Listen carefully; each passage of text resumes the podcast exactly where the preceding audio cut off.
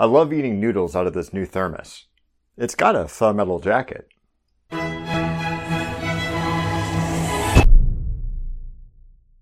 When President John F. Kennedy appointed Robert McNamara as Secretary of Defense in 1961, it was pretty clear from the get go what sort of ship he wanted to run. McNamara was the president of the Ford Motor Company, one of the whiz kids who had been hired on as executive staff straight out of the Air Force, and a pioneer of the use of metrics to improve company performance. This approach had worked well for him.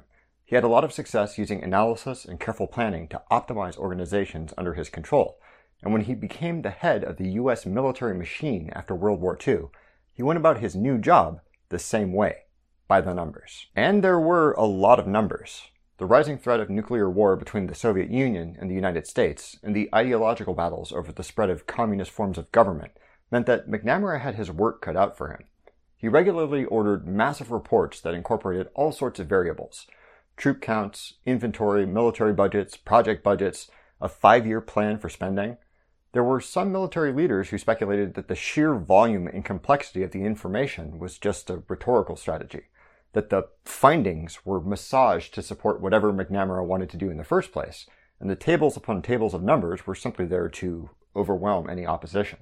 And then Vietnam happened. Although the US and France started out simply training anti communist South Vietnamese soldiers, it became clear as time wore on that the North Vietnamese were going to take control of the whole country and institute a socialist republic without further intervention. The US was faced with a tough decision either double down on holding off the communist government with their own military forces if necessary, or let them run the country. Unfortunately, we'd already talked a pretty big game to the rest of the world about how we were going to kick the commies out of Vietnam.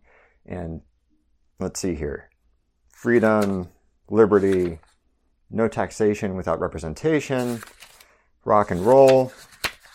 No, there, there isn't anything in here about restraint. McNamara's management of the Vietnam War was also heavily quantitative, but the shortcomings of the strategy became increasingly apparent over time.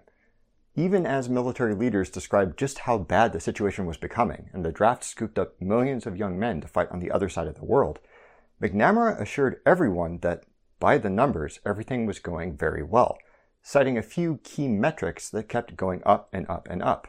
Megatons of bombs dropped, number of supply vessels intercepted, square miles of land controlled by US forces. But the war just kept going. In order to wrap things up quicker, he prioritized one of these quantities enemy combatants killed. After all, he reasoned, with a limited number of Viet Cong soldiers, the faster that US troops could burn through those reserves, the faster they'd win the war, right? To the military's credit, this top level strategic directive was communicated to every soldier make as many bodies as fast as possible, and they followed orders. The frequently indiscriminate killing caught many Vietnamese civilians in the crossfire, which fueled resentment for U.S. presence in the region, increasing local support for the Viet Cong. And you probably know how this all ended. In a perfect microcosm for the entire disaster, there was a military strategy session where a brigadier general suggested that the attitude of the Vietnamese toward U.S. troops might be an important factor in winning the war. McNamara wrote this point down, then on further reflection erased it saying that he couldn't measure it, so it must not be important.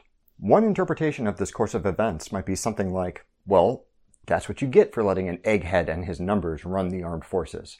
Numbers have no place in the war room. It's all about battle hardened experience in your gut. I'd be very surprised if many military leaders shared this opinion.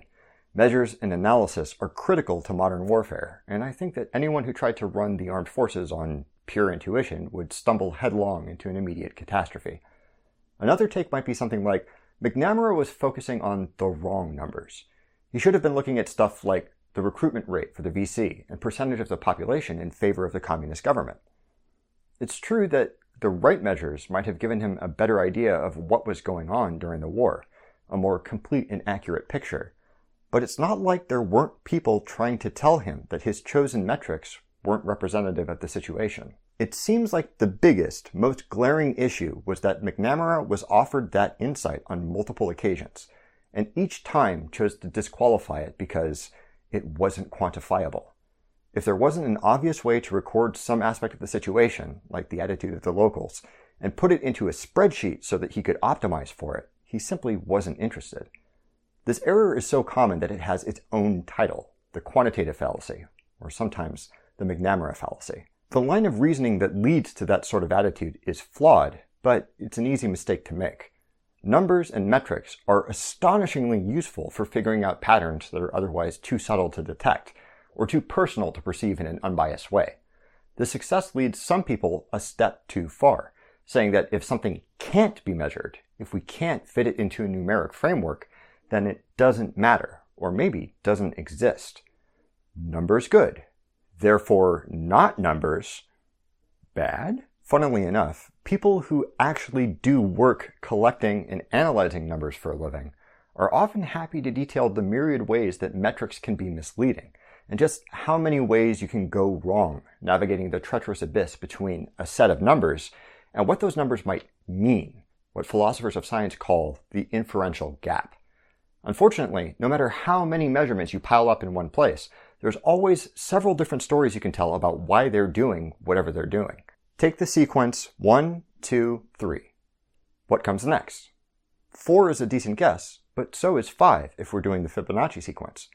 Maybe it's 1 again if we're counting a waltz, or it might be 2 if we're listing radicals of positive integers which are the products of the distinct prime numbers dividing them. There are literally an infinite number of rules that will produce any sequence of numbers.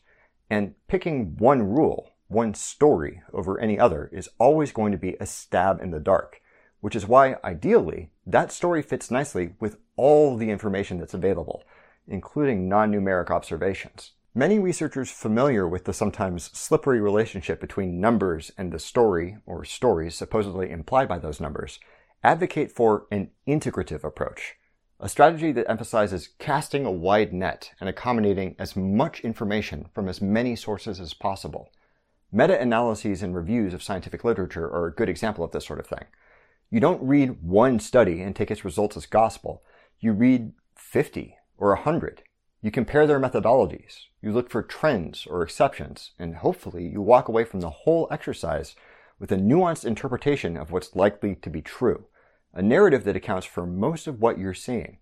If you're very lucky, you'll be able to compare radically different approaches to the same question and find a single thread that unites them.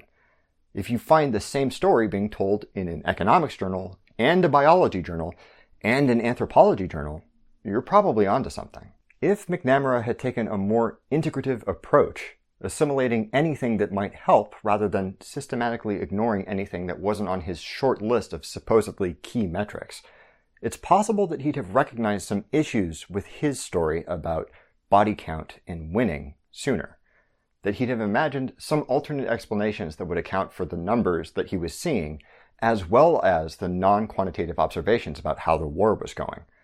But it's hard to shake people of that conviction that a tale told with numbers is a fact or that a fact without numbers is irrelevant.